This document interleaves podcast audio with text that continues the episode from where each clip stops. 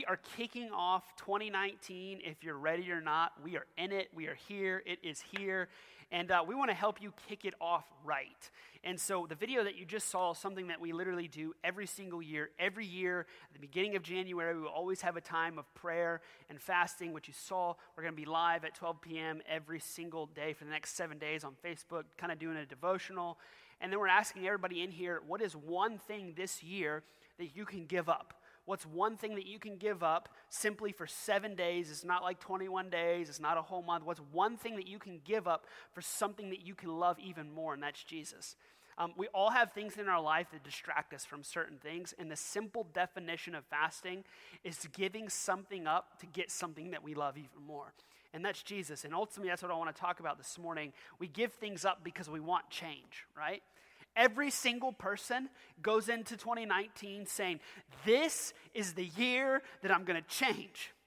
But the truth is, we seldom do, right? We have all these good intentions. We want a change of scenery, right? Maybe some of you are in here saying, you know what, 2018 was absolutely terrible. Maybe I just need to get out of this little city called Crowley. Maybe I just need a change of scenery. Maybe some of you want a change in your relationship status. You're like, I'm done with him or I'm done with her, right? Or, or maybe you've been single and you're like, I need a relationship. Maybe you need a change in your health. Maybe you need a change in your finances. Every single person goes into 2019 wanting a change. Now, there's been this myth that's been around since the 1960s, um, and it is the myth that we actually believe that it only takes 21 days to break a habit that it only takes 21 days to actually change. That is dead wrong. dead wrong. Psychologists actually believe this that it takes 66 days to form a habit, 66 days just to get you into your rhythm of some habit that you're trying to get rid of. So it takes 66 days to set the habit. Now, watch this. It takes at minimum 254 days to break a habit. Happy New Year. 254 days to break a habit. So here's what I want you to understand going into 2019, and this is what I want to help you with. This is what I've been praying for you about all week. If you want real change, you have to realize you're on a journey. Real change, especially in our society, we want it like that, right? We want it quickly, we want it instantly. I want to be able to show up at the gym, boom, muscles, I look good. This summer I can take my shirt off. Like, you want all that, right? It doesn't happen like that, does it? Real change is what Eugene Peterson would call this. He says, a long obedience in the same direction. A long obedience in the same direction, going over and over and over, walking down the same road, doing the same old things, learning in the journey that it's a process. Habakkuk 2 3 puts it this way, and this verse has been so helpful for me, especially looking back at 2018. Listen, if 2018 was a hard year for you, maybe you went into 2018 and you said, you know what, 2018 is going to be the year that I live out this vision that I have for my life, right? 2018 is going to be the year that I see these dreams finally come to pass. And you look back at 2019 and you didn't accomplish any of them. And so maybe you're coming into 2019 saying, I'm going to change. Some things are going to be different. The habits that I had in 2018, I'm no longer going to have them. Watch what Habakkuk 2 3 says. For still the vision awaits its appointed time. Remember, if you've been here long enough, you have heard me talk about this over and over and over and over again. Maybe it didn't happen in 2018 for you because God wasn't ready. Maybe there was still some things in you that he's trying to take out of you. So watch. For still the vision awaits its appointed time. It hastens to the end, it will not lie. It seems slow. Anybody ever been there? like, God, I know you're going to work, but you're very slow. Can you please hurry? It seems slow. And then watch what the scripture says wait for it.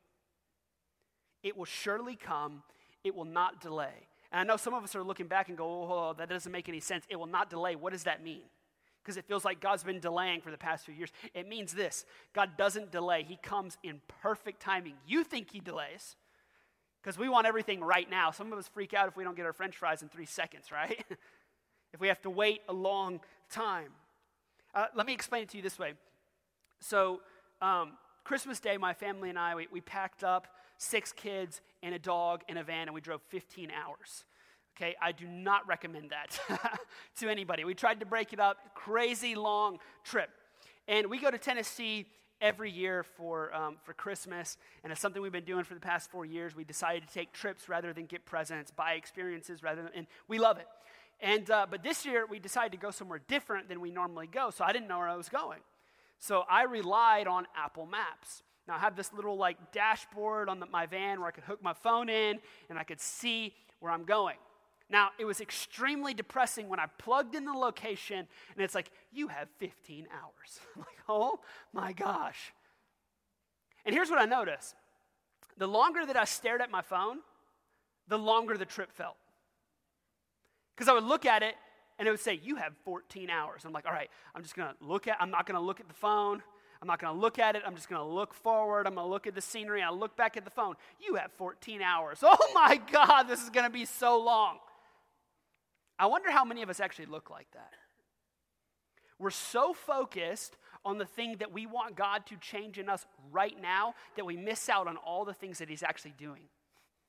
We're so focused on, I got to get rid of this habit. I got to do this. If I want 2019 to be this way, I got to get rid of this. I got to do this. God, please come through in this way. And God's saying, stop looking at that and look at everything else that I'm doing. So it's so easy when we go into a new year to want change so badly that we never get it because we have our eyes focused on the wrong things. Can I tell you something? One bad habit, one major failure does not disqualify you from the family of God. Just because you failed does not mean you're a failure.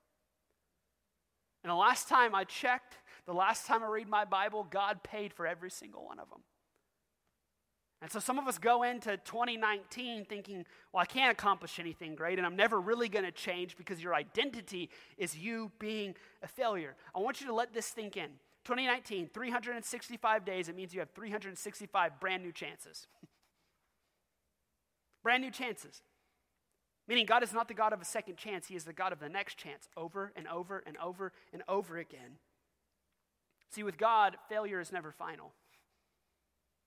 With God, we understand that we are human beings that are flawed and we do fail because we have faults. And we do blow it, but does not mean that we are a failure. Here's what I want you to hear you have to stop sulking in your regret because it's ruining your future. If you sulk in your regret and you look back at all of your failures and go, that's what I am, 2019 is going to be no better than 2018.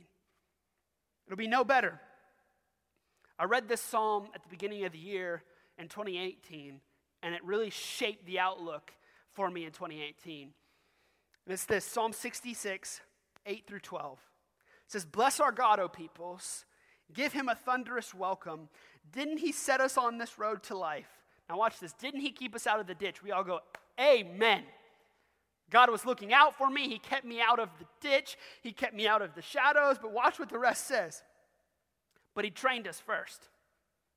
He passed us like silver through refining fires, brought us into hard scrabbled country, pushed us to our very limit. Ever felt like that? God, I don't know how much more I can take of this. And then when he pushes us to the very limit, what does he do? Now he road tests us inside and out, took us to hell and back. How many of you were there in 2018? Finally, after you've been to hell and back, watch this. Finally, he brought us to this well watered place. Here's what you have to understand in 2019 you can't have the change without the fire.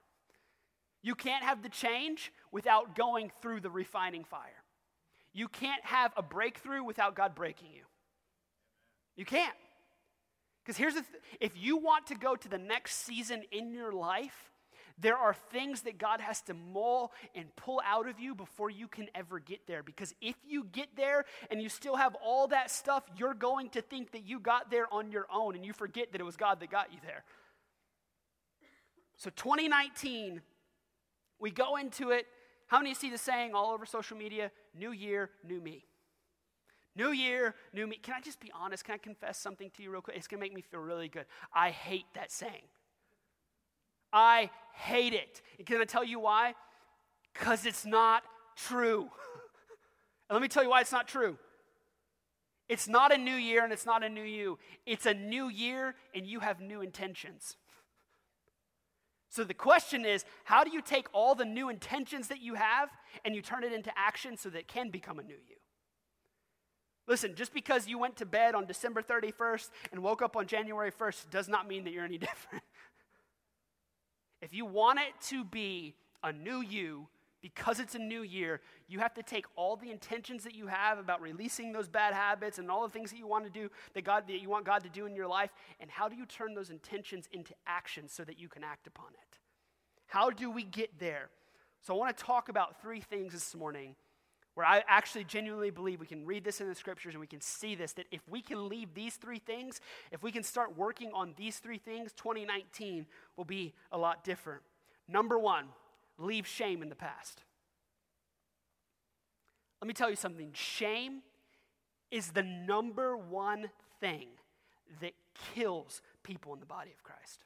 Shame is the number one reason that people will not come to Jesus. Shame is the number one reason that people find themselves stuck in their relationship with Jesus because it tells them that they're not worthy. It tells them that based on the things that you've done in secret or the things that nobody knows about you, you can't get to God because you're not worthy to get to Him. See, shame attacks who you are as a person.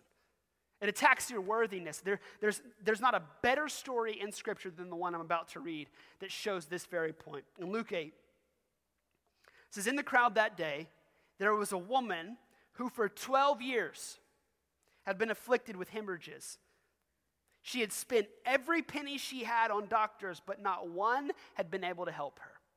So here's what I want you to understand. For 12 years, she felt unworthy to come to Jesus. Shame convinced her that she was not worthy of the healing. And here's what's crazy. If you read on the scripture, for sake of time, I'm not going to read it.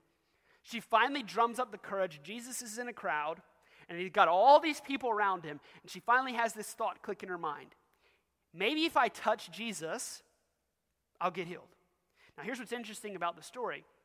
The scripture actually says, and I love how it notes this little detail, it says that she slips in from behind. Because when you're full of shame, you don't want anybody to know what you're dealing with, do you? So she slips in. Okay, I'm going to just slip in. Hopefully, nobody will see me. I'm just going to touch Jesus. Hopefully, some power will leave him and it'll come to me. It says, in that moment, she touches Jesus and she's healed. She's thinking, oh my God, it worked. Now, when you're full of shame, what do you do? I got my healing. Let me run out of here as quickly as I can before anybody notices me. Right? That's what some of us do in church. It's like, okay, listen, you, you're so full of shame, so what do you do? I'm going to come into the sermon, but I'm not going to get involved in anything else because I don't want anybody to know what I'm going through. It's shame. It's shame. But I love what Jesus does. He does the thing that terrifies anybody that deals with shame. Here's what he does in the middle of the crowd, he goes, Who touched me? Oh, shoot. She's thinking, Are you serious? So what does she do? She stays silent. She's like, I'm not saying anything. I'm trying to get the heck out of here. Right? And then you always have a genius, you always have a wise guy in the middle of the crowd, and his name happens to be Peter.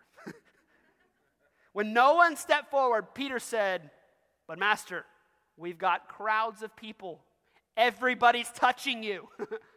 There's no way you're going to be able to know. Dozens have touched you. And watch, Jesus insists. He says, No, no. Someone touched me. I felt power discharged from me. Now, here's what I love about Jesus when you're dealing with shame, when you're dealing with something, when something is attacking your you feeling worth something, he continues to press in and lean in and says, I'm not letting up until you get freedom. So it says this in the scriptures. When the woman realized she couldn't remain hidden any longer, she knelt trembling before him. So she's thinking, oh my God, Jesus is about to tell this entire crowd my issue. So, what does she do? She takes matters into her own hands and she blurts out her story in front of everybody. I'm going to tell everybody before Jesus can tell everybody my junk. That's what she does.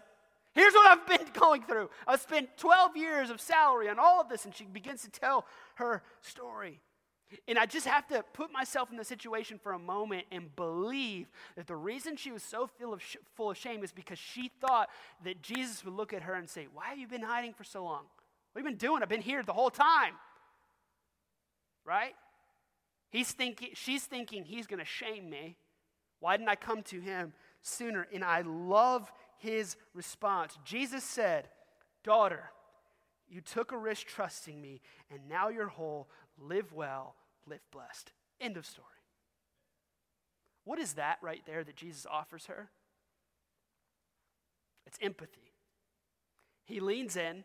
He doesn't say, here's what you should have done. This is what you could have done. If you would have came to me five years earlier, you would have never had to deal with that. How many know when you deal with shame, the last thing that you want is somebody to tell you what you should have done? like, dude, shut up. right? When you deal with shame, here's what you need people to tell you I'm so sorry that you've been walking through that. How can I be there for you? Let me lean in, let me help. Here's what's crazy. Do you know what released her shame in that very moment? It was actually her vulnerability. It was her willingness to share her story with Jesus.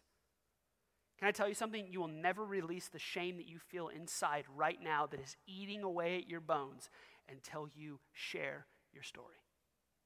The scriptures actually teaches us that we overcome by the blood of the lamb and the what? The word of our testimony. The only way that you release that shame, that dark pit that you feel in your soul, that depression, that anxiety, share your story. Let me have a little caveat to that with trusted people, the right people, not like the girlfriend that you gossip to all the time about somebody that you don't like. Like the right people that can help you on the right track. But here's what's crazy. Here's what shame did to this woman in this story. It convinced her that there were other people with far greater issues, and there was no way that Jesus should worry about her. You ever been there? Oh, well, God's got a whole world to take care of. Why is he going to worry about me? This is why he gives us the parable of the, the shepherd that leaves the 99 to go find the one. God will always leave the 99 to go find the one. Whatever you're dealing with, it doesn't mean that you're less important. God will always leave the 99 to find the one. If you notice, Jesus never mentions that she's been afflicted for 12 years. He never mentions that she slipped sin from behind. He never brought up anything that would cause her to relive her shame. He simply just leans in and says, I understand, be healed, live well, live blessed. That's empathy. You need friends like that. So maybe that needs to be some of your resolutions and your resolve this year is I need friends that are not just willing to tell me what to do or what I should have done better, but friends that can lean in and have empathy with me. So that the shame that I'm feeling can start coming out of me.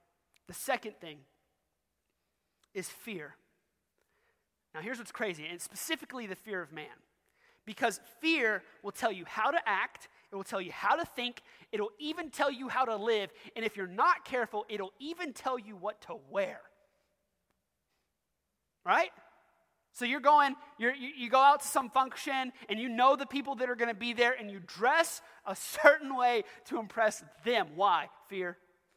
You don't want to be judged. Fear is a powerful tool and many of us never live out our dreams simply because of fear. Why? Because we have a what if mentality. Well, what if I pursue my dream and I fail? Well, what if you succeed?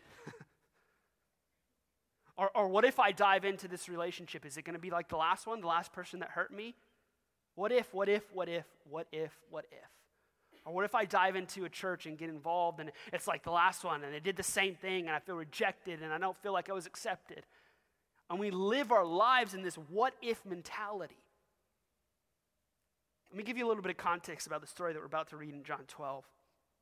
Jesus has been teaching to this crowd of people, and it says that there's this crowd of people that find, their eyes are open and they begin to understand what Jesus is saying, and they realize, oh my goodness, he's the Messiah. He's the one we should be following. It says that day they give their life to him. Now, watch what happens in the verse says, Nevertheless, many even of the authorities believed in him. So all these people start believing in Jesus. Now, watch this. But for what? What's that word? Fear of the Pharisees, they did not confess it, so that they would not be put out of the synagogue. What does this mean? Let me just put it to you in layman's terms. Good Jews didn't get kicked out of church. Meaning, I can't tell anybody what I believe because they're all going to judge me. I can't tell anybody what just happened in my life because they're not going to agree with me. They're not going to approve of my decisions. How many of you have ever done something in life simply just because your parents wanted to and you hated it? Well, the reason that I went to school, I didn't even want to go to school and wasted all my money because my parents were like, you have to go to school. What, what is that? That's fear. And here's the truth watch what Jesus says because they were so worried about how they looked, they were so worried about their reputation, they were worried about their relationships with their friends. All this is riding on the line. Watch what Jesus says. John 12, verse 42. For they love the glory that comes from man more than the glory that comes from God. It's shocking that they would choose the glory of men over the glory of God, but this is exactly what we do most days, isn't it?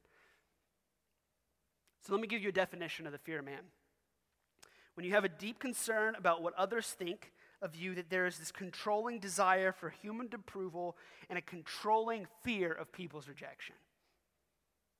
Our minds begin to become consumed with what people think about us. We become filled with excessive concerns over how we appear before people. And we become more concerned about people's opinions than when God actually thinks of us. And here's what the dangerous thing about the fear of man is people become big and God becomes small. So we begin to trade the approval of God for the approval of other people. And here's what ends up happening we end up living lives that we don't even want to live because we're living a life that somebody else says that we ought to live, and we're not living the life that God has for us. What people say about you becomes more important than what God says about you. And the promises and, discre- and decrees of Scripture become white noise to you. Now, let's just be honest. It's easier to find approval in a human being, right? Because they're right there encourage me, say something good about me. It's physical, you can see them. How am I supposed to find approval and identity in a God that I can't see? But can I tell you something? You will always be searching and you will always be longing, and you will never know who you are if you are always buying into the fear of man. Because here's what's crazy you can get around one crowd and you have to become one person, right? And it, can, can we just be honest? It's exhausting to not be yourself, isn't it? and then you get around another crowd and you got to talk a certain way, look a certain way, you have certain interests over here. Isn't it interesting how we all have at least like six or seven personalities depending on the people that we're around? Like there's certain people that, let's just be honest, they're way smarter than you and you try to act all intellectual and smart and you sound stupid. or there's people that are interested in working out and you're like, yeah, I work out like twice a year. Here's, here's what I've learned in 2018. There's things, especially for me, even as a pastor, where you can look at the church and go, well, a pastor has to be this, or they have to think this way, or they got to act. You know what I've had to learn in 2018? God's made me and wired me uniquely to be who I am. And He's done the same for you. And you will always be searching and you will always be longing until you figure out who you are and who God says you are. It's not about who what other people, because here, here's the truth. People will always have endless opinions about you, won't they? Oh, if he wouldn't have done that, that wouldn't happen. Oh, oh, I would never do that. Oh, I would never do, I would never go to college at 30 something. Oh, I would never have that many kids. Or I, shut up. it's all of that, right? So people are always going to have opinions about us. And here's the third thing that you have to leave behind distraction. Distraction.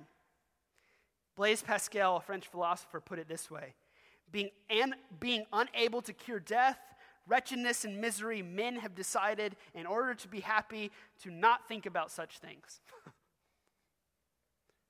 so, this is why Facebook, this is why video games, this is why Netflix, this is why all this stuff is so prevalent in our society today, is because it gives us an out to not think about all the internal things in our heart. Because how many of you ever had that moment? You sit down in the quietness of your home, and then all of a sudden, everything that is going on in your life comes right here, and boom, you flip on the TV. Or boom, you switch on the phone. Why do we do that? Because we don't want to think about what's going on in our hearts. So we distract. So we try to find something that can take us out of the reality that we're living in. And if we're honest, it's just easier to distract than to think about our condition, isn't it? So Benjamin Bloom has five steps of change. And I thought it would help us, especially going into 2019. So the first three are some that probably every single person on January 1st had something to do with. The first one is this you become aware. This is where you start to become aware that you have a problem. Maybe you have a bad habit. Maybe you have something in your life that you're like, I know that this has to get out. I have to change this this year. So now you have an awareness about it, right? Well, it might be working out, it might be eating better, it might be coming to church consistently, it might be diving into a life group, it may be increasing your walk with Jesus. We, we, we become aware of it. So we go, okay, I have a problem, I'm aware of it. Then we usually move to step two. You ponder it. So you start to realize that your emptiness is an issue and you start researching solutions, right? This is where you're like, okay, what do I do to change this? Now you start to value it. Now you move on to saying things like, I'm going to do something about this.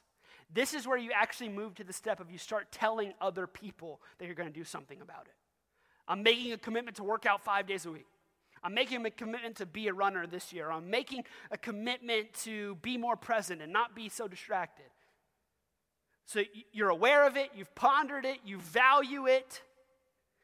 And then most people never move past value because there's this gap there. And you move on, and here's the last two stages, if you could throw those up. Most of us never get to prioritize. This is where you begin to prioritize what you say, you value, and your value turns into change action. But most of us don't get there because there's this gap in between both of them. And the fourth, the, la- the fifth thing is own. The changed life has literally become who you are. So why don't we, how come many of us never move from value to prioritization to own? You know what that gap is right there? Distraction. The gap is distraction.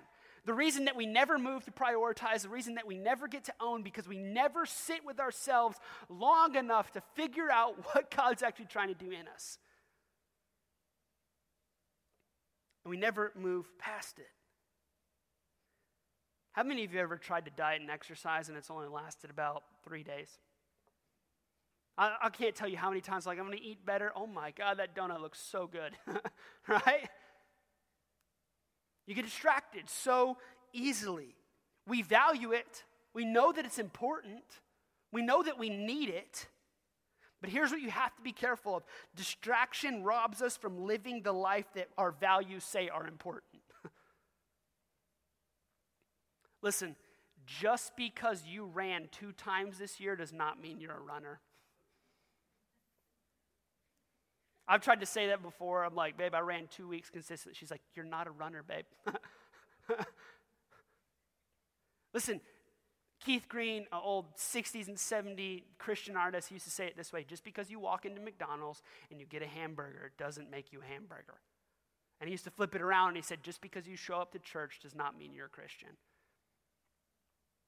Listen, just because we say that we value something does not mean that we own it does not mean that's who we are. Just because you say that you're one thing does not mean that you are. Most people in Louisiana call themselves a Christian. Because most people in Louisiana, I'm going to put this in parentheses, are religious, right? We know that Jesus is important.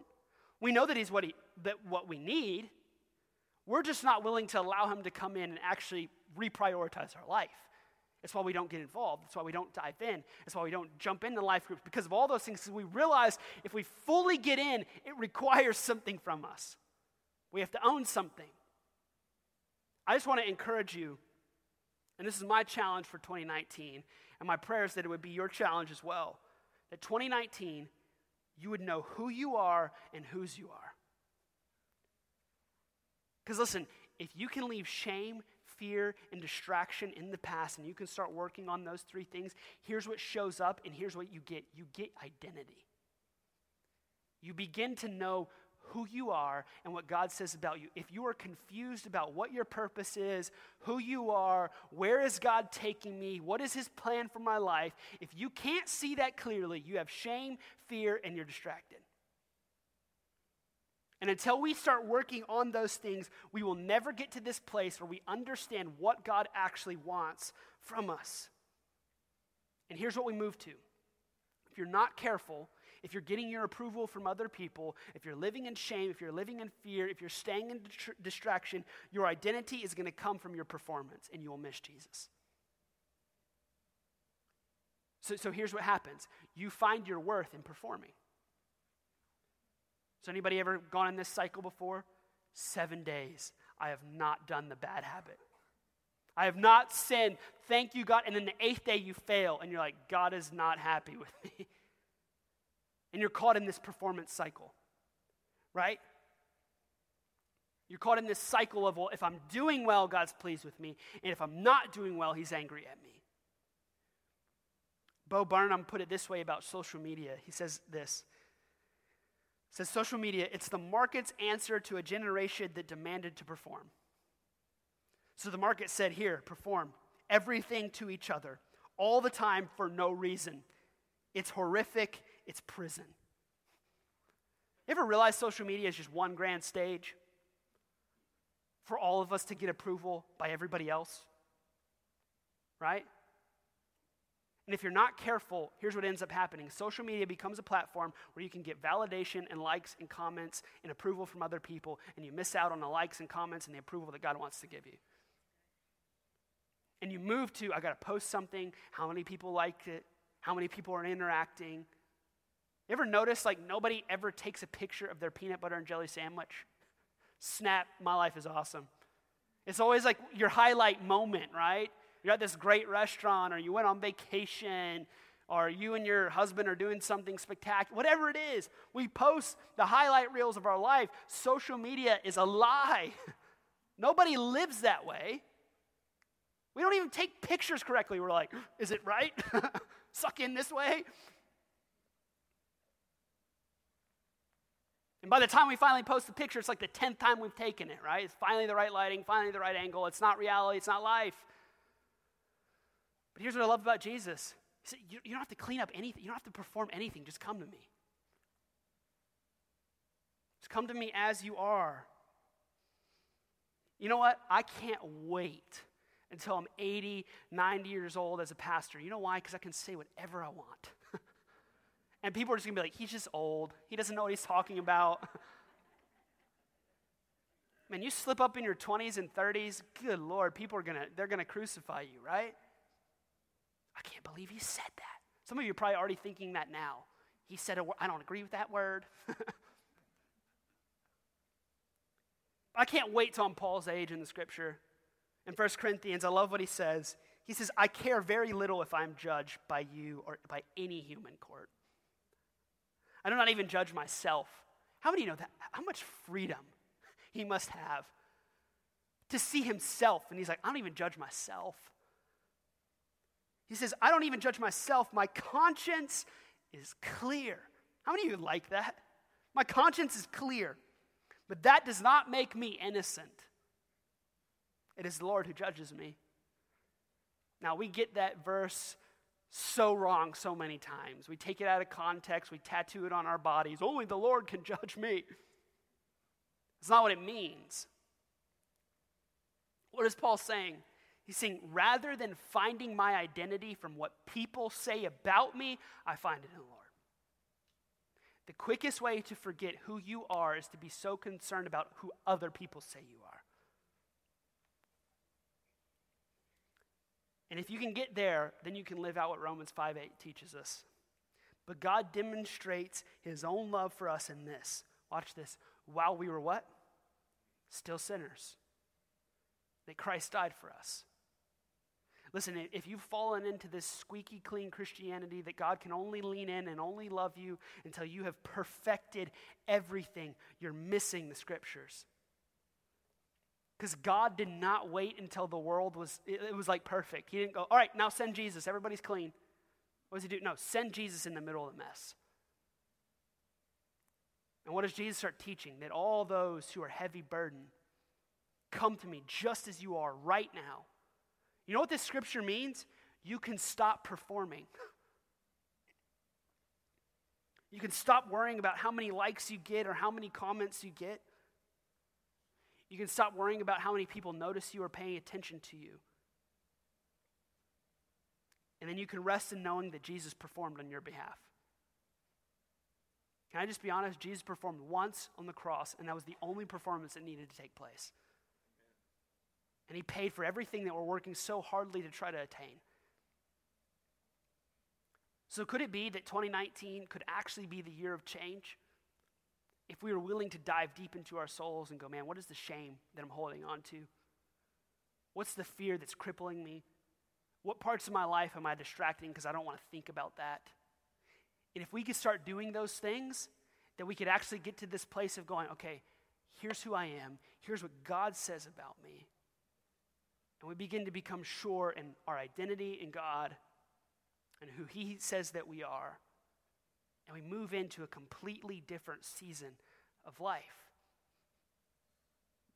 Listen, if 2018 was difficult for you, if it was a hard year, if it was a year where you said, God, I'm just not sure. I'm sure in 2018 you had moments where you're like, God, I don't even know if you're good. Are you hearing me? Do you see my situation? Do you know where I'm at? Can I just tell you this? Here's what I've learned. And like 2018, this has been the big lesson for me that God does so much in you, in your character, in the obscurity, in the waiting, in the tension, in not knowing all the answers, and in being in the unknown sometimes. Sometimes I think God asks the question even when you don't feel me, can you still serve me? Because here's the truth when you're so addicted to performing to try to get God's approval, here's what ends up happening. You live the opposite side of what the Psalms teaches us. The Psalms actually teach us that God desires your obedience over your sacrifice, but oftentimes we get it the other way around. God, I'll sacrifice for you. I'll perform for you. I'll do all these things for you. And God says, No, just obey me. just do what I'm asking you to do. That's the hard part because obedience often requires pain, doesn't it? It, it, requires you stepping outside of your comfort zone. It requires you taking an alternate route. It requires you going, I don't know how I'm going to do this. And you have to lean on God and go, All right, God, carry me through this. So I believe 2019 could be the year of change if you're willing to get out of the driver's seat.